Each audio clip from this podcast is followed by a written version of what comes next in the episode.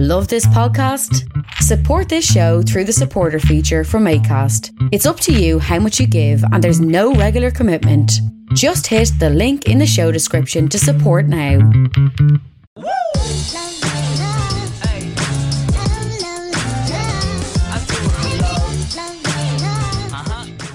You're very welcome to another episode of the Scaling Your Business podcast, episode 196, my best guess. For this episode, we're joined by Connor Carmody. Connor is a highly experienced business executive, held a number of senior management positions all across telecom industry, currently the program director at the Innovation Exchange and the CCO of Aerofly. I don't know if I pronounced it wrong, technology. Aerofly. Aerofly. Thank you very much. Connor, you're very welcome to the show. Ryan, thanks so much for having me on this morning and looking forward to a nice chat with you. Likewise. Well, look, we'll jump straight in. As I said to you before we hit the record button, typically focus on kind of getting to understand and know who you are. I don't want to sound like a stalker here, but I usually try to start off with like pulling it right back to where someone grew up. And the only thing I could go off is your accent, which tells me that you're not from Kildare, because I see that you're on the board of a school in Kildare. So I'm assuming that you live in Kildare, but you're from Dublin. You're a very good stalker, Ryan. I'll give you that, yeah. I grew up out in Stillorgan, actually. That was kind of home for probably the first 20 years, and then moved on into city centre, lived there for a couple of years, went to Russia. So I was in Penny's, Primark, when it was being set up as the office had moved back from the UK to Dublin, and we were setting up the office down at Mary Street. So went in there for a number of years, and was possibly the worst menswear buyer ever. After that, I went to Russia. I lived over there for, I guess, the early 90s, after the fall of the wall, and we set up a business over there, and had a great number of years over there. And my wife was with me as well. So she was working in one business, I was working in another, and we stayed there until probably about 97, 98, I'm going to say. And came back then, and as we came back then, the family were starting, so we settled into Kildare out in a little village called Prosperous outside of Naas, and we've been here ever since, Ryan. I love it. Well, let's start with Stillorgan and then we'll move on to business. What was life like growing up in Stillorgan? Any kind of standout memories? It was one, maybe I'm just an old guy, but it was a wonderful time. I had a great bunch of mates growing up out there.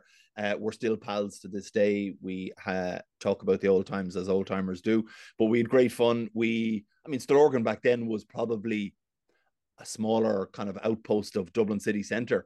So it was a small village. They were only starting on the building of the big industrial estate that's out there now. There was... but it was a great village, full of great characters, enormous fun.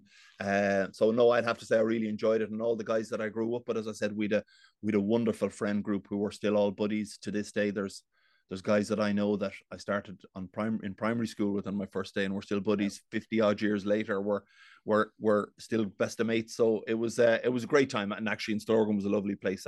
It's grown up hugely since then, and when you look at all the development that's gone into it, but yeah, great fun out there, I'd have to say. Brilliant. Well, before we move on from this, the transition to the next stage is people can usually point to 2 to 3 people perhaps that were in their immediate circle, family, friends, a teacher that had a massive impact on their early life that helped them become the person they are today. So does anybody spring to mind for you?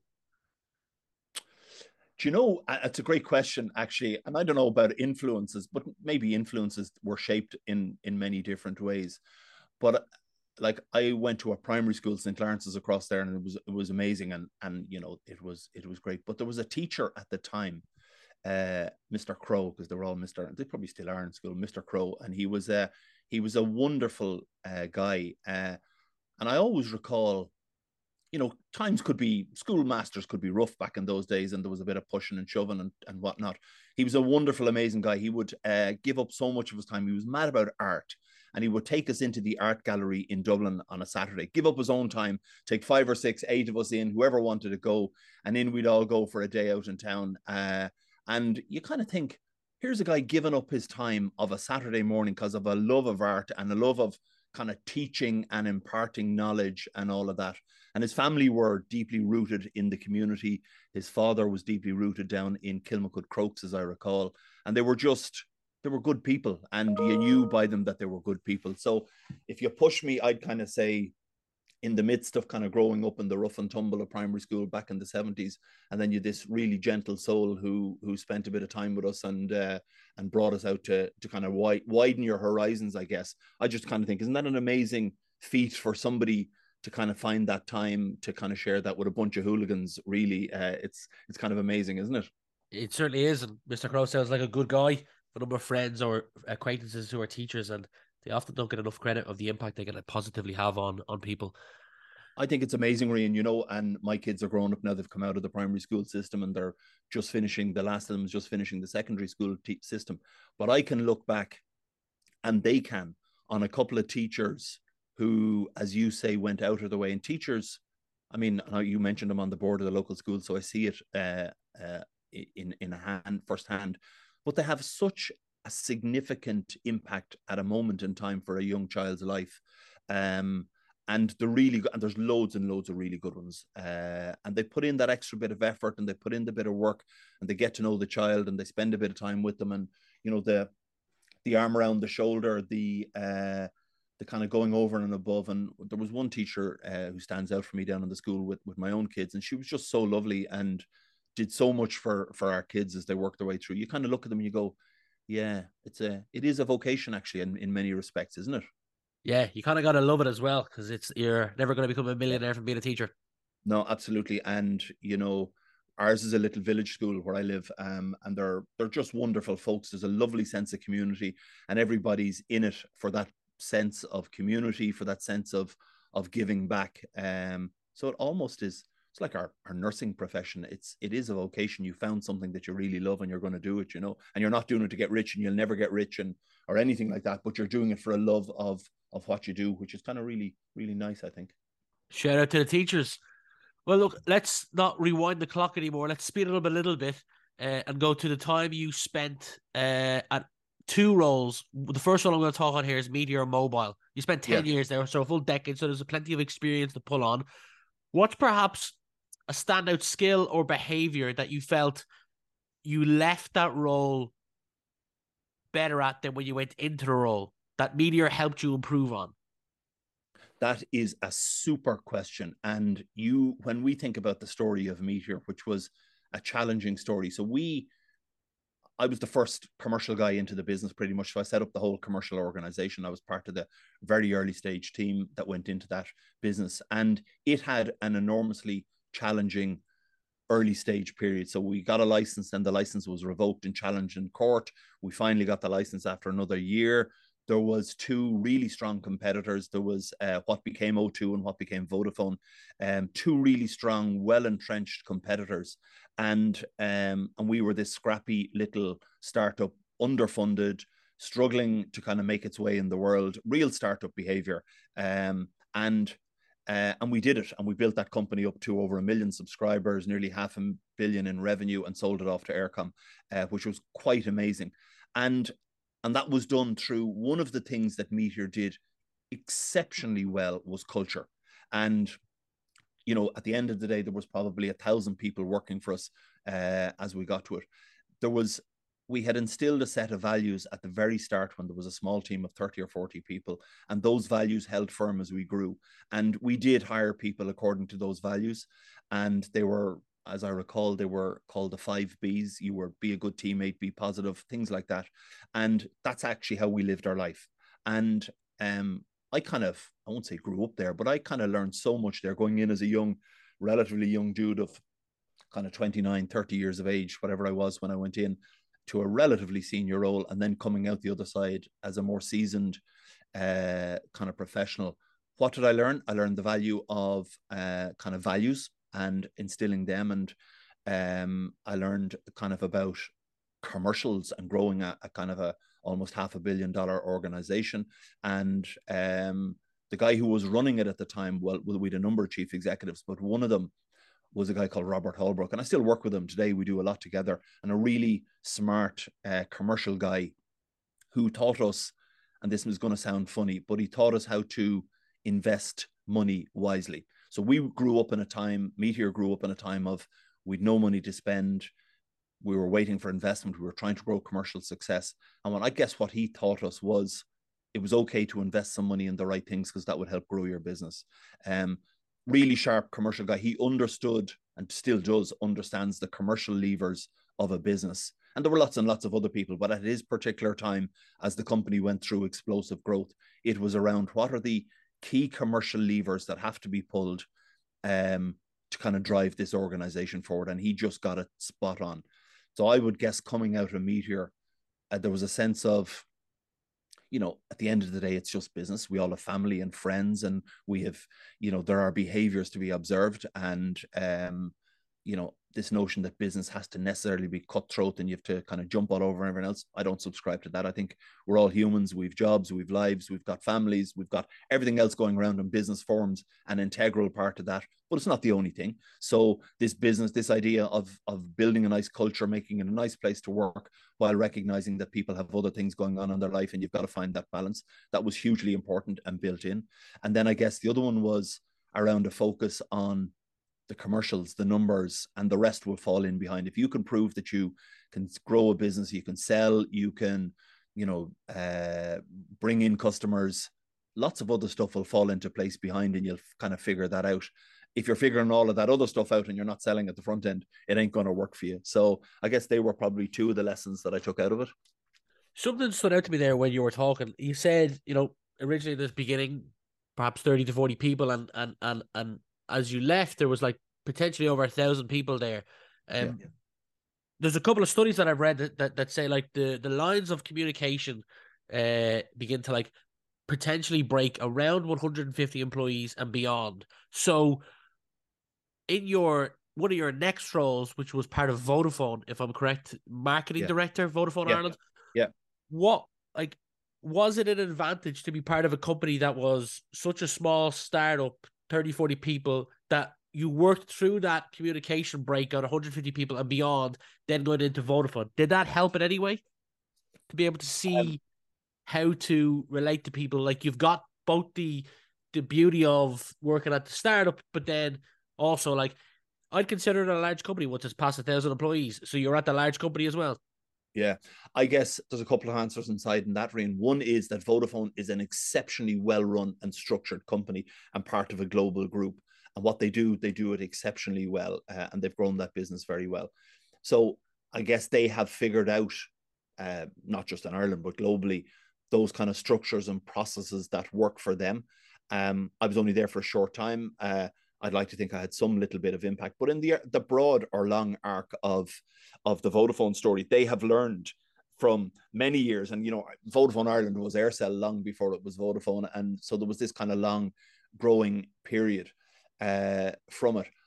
Going back to your question around Meteor, we worked exceptionally hard, because I buy your argument that you get past 150 and then there's layers and there's senior teams and junior teams and middle managers, and all of a sudden you don't know anybody. We worked exceptionally hard to make sure that we kept the culture. So we did quarterly kind of all hands meetings, and we would literally book out a hotel room. We would all go in together, and everyone in that organization was very clear on what were the successes and the drivers of the business. And I remember standing up pitching, you know, a particular product or a particular service, and being challenged from the floor by somebody, I will say, relatively new or junior to the organization, on the impact to EBITDA of this particular initiative. And you kind of think, we've done it. Like, if somebody is concerned, so all of our bonuses and all of our quarterlies were based around sales commissions, and they were based around kind of key drivers of the business, EBITDA being one,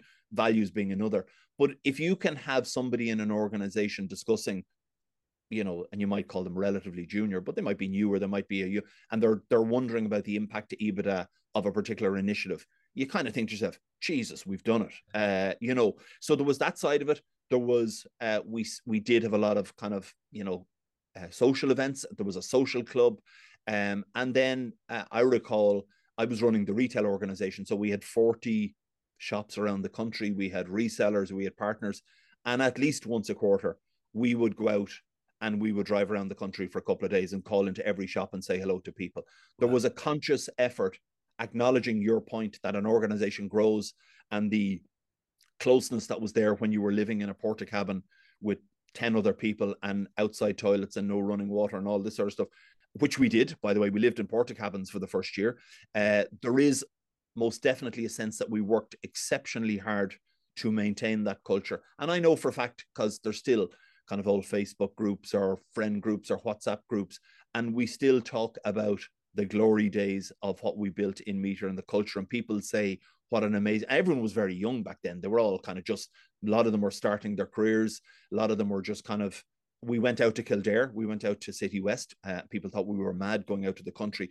It allowed us to get a whole bunch of folks who moved out and are still living around Naas or still living around Johnstown, who bought houses out there, worked in Meteor and had an amazing time. So there was, for a period in time, this amazing kind of culture that we worked for. It wasn't perfect. Nothing is perfect in life, but there was a lovely moment in time where we all pulled together to build something really good. I'm 29, so call me part of the Meteor generation. And you weren't cool if you didn't have an 085 number back in the day. Well, you think about it, Rian, we introduced free text and free talk. And the reason we did that, and it was only online, it was Meteor only online. The reason we did that, we had a network that was empty and it didn't cost us that much to give away Meteor to Meteor calls and Meteor to Meteor texts. And from that, we built a tribe who just joined us. And, you know, you topped up by 20 euros. So we got 20 euro out of you or 10 euro out of you up front. We stuck that in the bank and then you just worked away for the month. But we had your cash up front. And on that one initiative, I think Meteor turned and prospered and grew. That was kind of, you look at kind of key things like that. And I know our competitors looked at it and said, how can they do this? This can't be done. Well, it could be done. And we proved it. And then they all followed us. So that was kind of those sort of things that you talk about there, those free talk and text and kind of quirky ads that we were running for a good number of years back then. So I guess the lessons are you can grow a company, you can grow it big, you can maintain a culture, you can be a scrappy competitor, and you can maintain that scrappiness even as you grow up, and you can, you know, maintain that competitive focus on results culture, while at the same time, very importantly, having a bit of fun along the way. That's important. Some people might call Meteor the original WhatsApp then.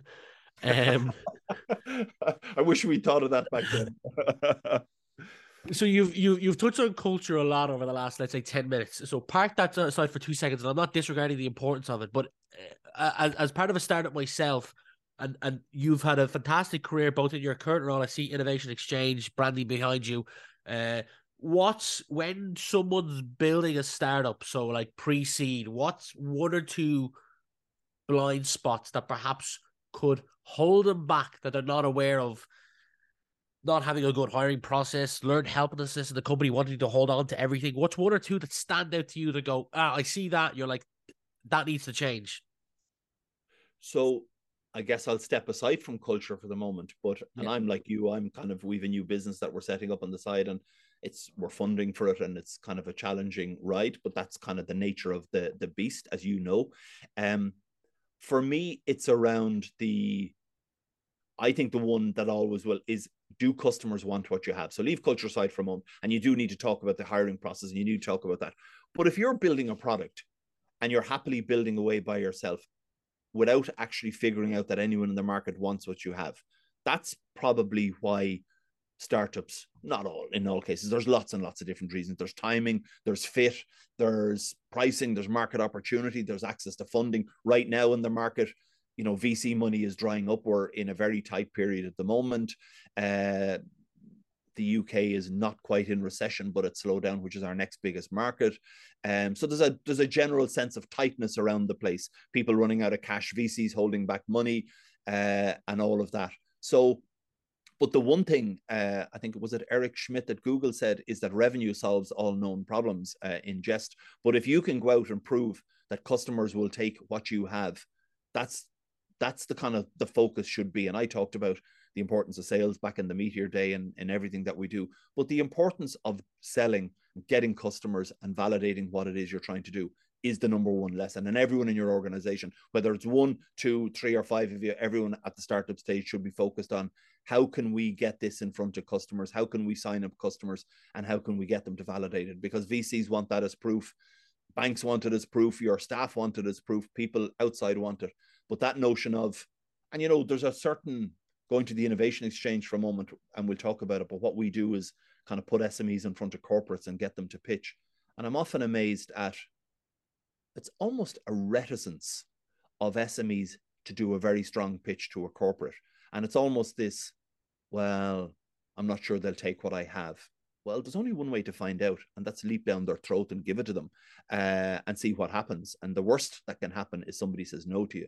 So if you're asking me for the startup, what's the, there's a lovely TED talk actually by a fellow called Bill Gross, Gross, and he talks about the 5 reasons startups succeed or fail. It's kind of really interesting. It's from a couple of years ago, but the lessons are still valid. And he says for him, the number one determinant is timing. And by timing, he means that you go to the market and the market doesn't want what you have. You may be too early or you may be too late.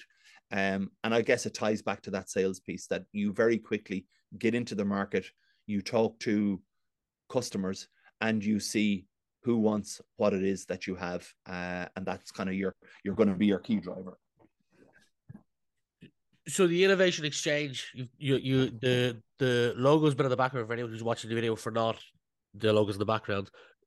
You'll do a much better job at the 30-second commercial than I will. So the microphone is yours. Yeah. So I guess it's founded on one or two key principles, Rian. The first one is that digital transformation and the requirement for digital transformation is an imperative for this country, for businesses in this country. It's an imperative at a European level. And the need for continuous innovation is actually hugely important for all businesses. I mean, we look back over the years and we remember some of the companies that were chart toppers and then have vanished. Blockbuster, you know, Nokia, from my industry. They were the kings of the castle, undisputed, and within 10 years they were gone. And what happened? They just failed to innovate, or they didn't see the world changing around them. So for businesses, every business needs to be very aware of the fact that the world is changing, and arguably in the next 10 years, that rate of change is going to increase. So the notion of innovation and continuous innovation for companies large and small is hugely important. So for us, that's the first principle. And the second one is we did a huge amount of research on the Innovation Exchange before we set it up. And we figured out that corporates, large corporates, they want to buy from Irish SMEs and claim that they can't find them. And on the other hand, Irish SMEs want to sell to corporates and they can't get in the front door. So they can't get by the gatekeeper and they can't kind of find the relevant person with the budget or the need or whatever. And it seemed to us that there was a gap for a dating agency at its simplest form. And so what we do is we find on the one hand corporates and on the other hand, we find SMEs and we put them together in a very curated fashion and we get them to try and buy and sell to each other. And over the last year, we've onboarded 25 or so corporates. So we have Glanbia, Musgrave, AXA, Ryanair. You know, we've a list of companies that have joined us and they come to us with particular challenges that they're trying to solve. And then what we do is, on the other hand, we've onboarded about 250 SMEs. There's probably more coming through every day. And we have a curated process where we put them together. So give you a really live example of how it works. Yesterday, we had a challenge from Ryanair. So we call them the challenge, where the corporate comes on, does a webinar with me, and they position their challenge and they talk about what are the things that they're trying to fix. And we have 50 to 60 SMEs on that webinar and they get to challenge, discuss, do some sales discovery with the corporate, and they get to ask them questions to rule themselves in or out. And following that, they send us a submission. We take that submission to the corporate and we work with them to see, would you really buy from one of these guys or not? And then we kind of get into that back and forward of the sales process and the pipeline. So yesterday, Ryanair come on and they talked about efficiencies at the back end is kind of one key area that they had. They did mention a second one, which was around their ESG kind of sustainability agenda and how they were looking for new areas that they could develop. So we had John Hurley, who's the kind of CTO, and then we'd Colin O'Brien, who's head of kind of quality and innovation. They're two very senior guys, and they came to us for an hour. They talked about how they buy. They talked about what they will buy and what they won't buy.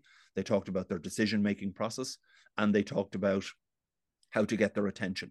So we had two of the most senior guys in one of Ireland's biggest, Europe's biggest companies, and they're telling you what it is they want to buy, what they can't fix themselves, and how you should approach them. I mean, it's kind of gold dust when you think about it like that. So those 50 or 60 guys, companies on the call, they will reflect on what they heard yesterday, and then they'll send us a submission. That submission is one page, half a page, no more. And we will curate that. We'll put them in front of Ryanair, in front of John and Colin. We'll go and meet John and Colin. We'll ask them to kind of give us feedback, good, bad, and ugly. We'll then get the companies that they like, and they'll pick 4 or 5 companies that they want to kind of really deeply engage with, and we'll get into a kind of a good buying process. And we've repeated that 20 times last year. We'll repeat it 50 times this year. And all we're doing is building a sales pipeline for Irish SMEs, and we're getting them in front of key decision makers who will buy. Phenomenal. I imagine there has to be a lot of trust in Innovation Exchange from both parties. I've seen it from the smaller trying to get into the bigger with some people find it difficult, perhaps because a big corporate doesn't know too much about the small SME, or the small SME doesn't have enough bandwidth to be able to carry the weight of the whole project.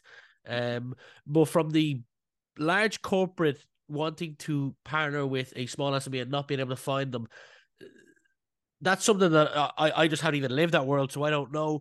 Like, what were some of the reasons as to why the large corporates weren't able to find, or I don't even know if find is the right word, the SMEs to partner with? Because what you're saying, essentially, it's Tinder for SMEs and corporates, which is fantastic in itself. And I imagine that there's a lot of trust put in you with the likes of John from Ryanair going, well, you know, if Connor gives it a nod of approval here, and he's going to do a lot of the heavy lifting and work for us, you know, your reputation's on the line at all times. So there's a couple of points inside that, and you're bang on. Firstly is around the trust piece. So yeah, we're a trusted organization. So Skillnet are funding this, and we're managing it through further, previously Dublin BIC. So we've been around the block for a long time. I've been around the block. So, you know, it comes as a kind of a trusted organization. So that's kind of the first thing. The second thing, why can't corporates find Irish SMEs? Well, if you think about a large corporate, they're kind of busy folks, and he or she has a full agenda. They probably have a 2-year product development roadmap that's already mapped out. And to break into that cycle, they have some trusted vendors. You know, how would they find the time to go out and scour an SME landscape? They just don't do it, and they can't do it. So we do that for them. Yeah.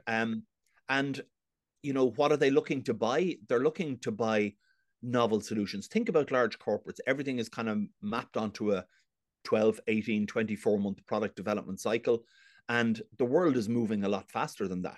So what they're asking us to do is help them speed up their NPD. They're asking us to say, you must be able to find these guys who have innovative technologies, who can move much more quickly and in an agile fashion than we can, and can plug into our existing systems.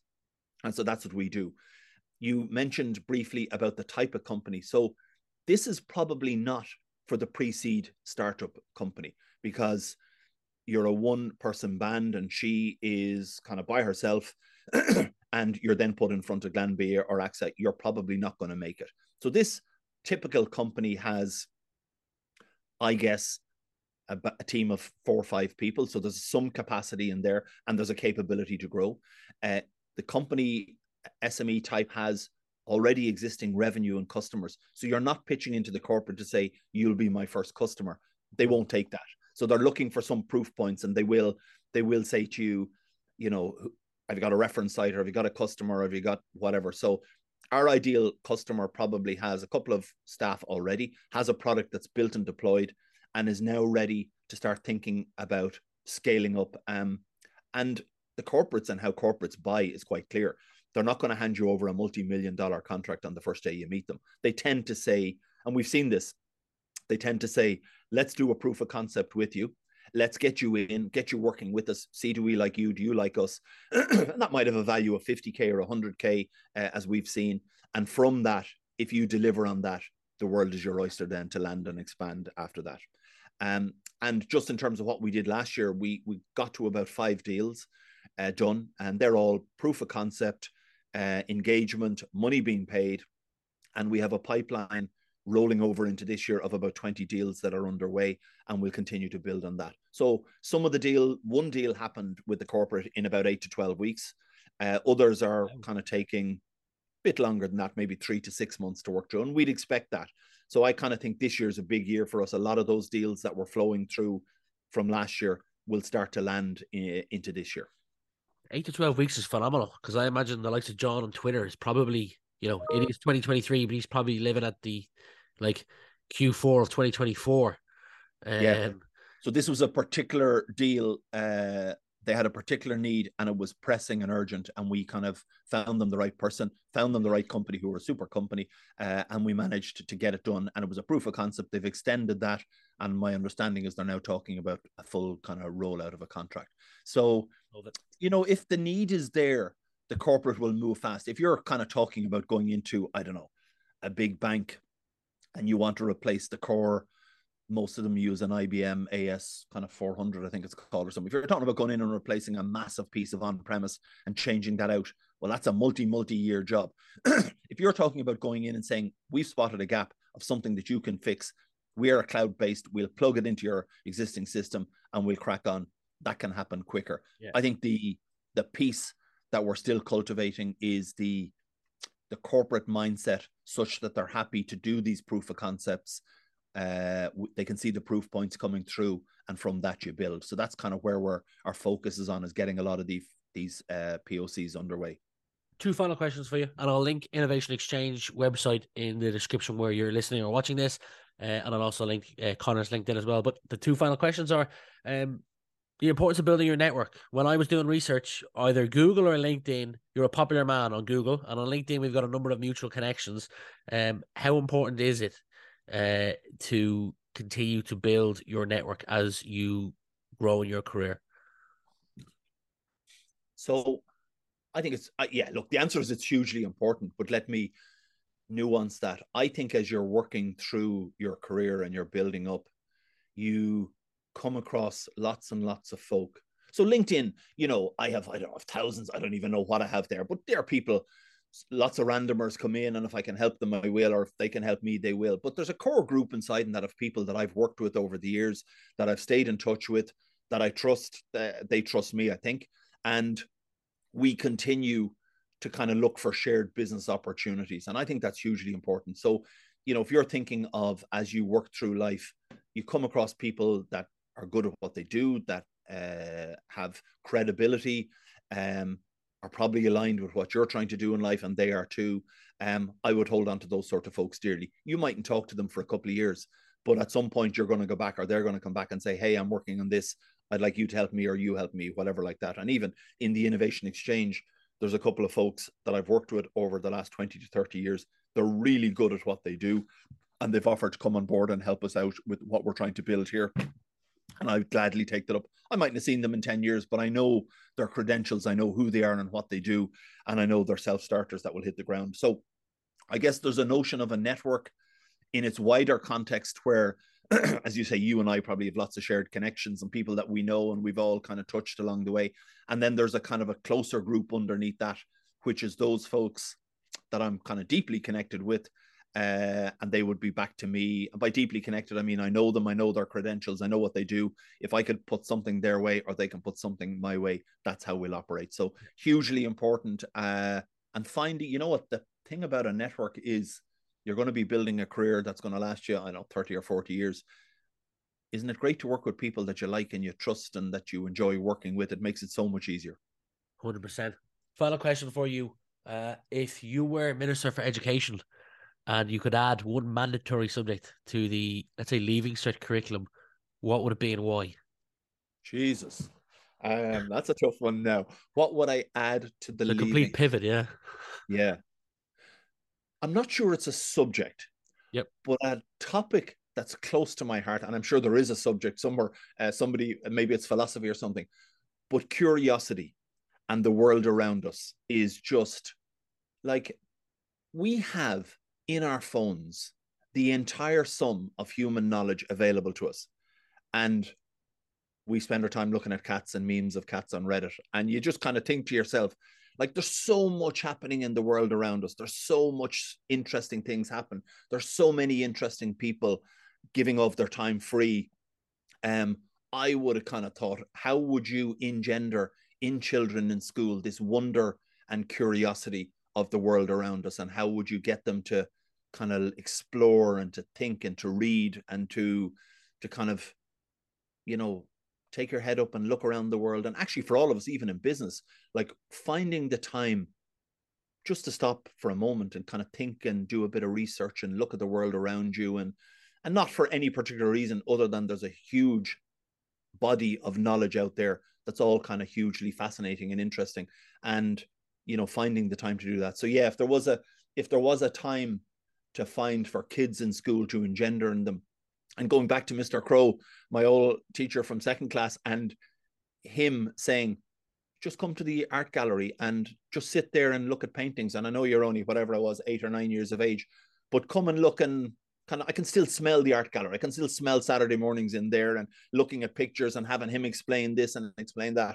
And you kind of think, isn't that amazing? So if we could get our kids to consider the world around them as they grow up, I think that'll be hugely important. I love it. Connor Carmody, it's been a pleasure spending the last 35, 36 minutes with you. I wish you and the Innovation Exchange continued success. But for today, we'll leave it there.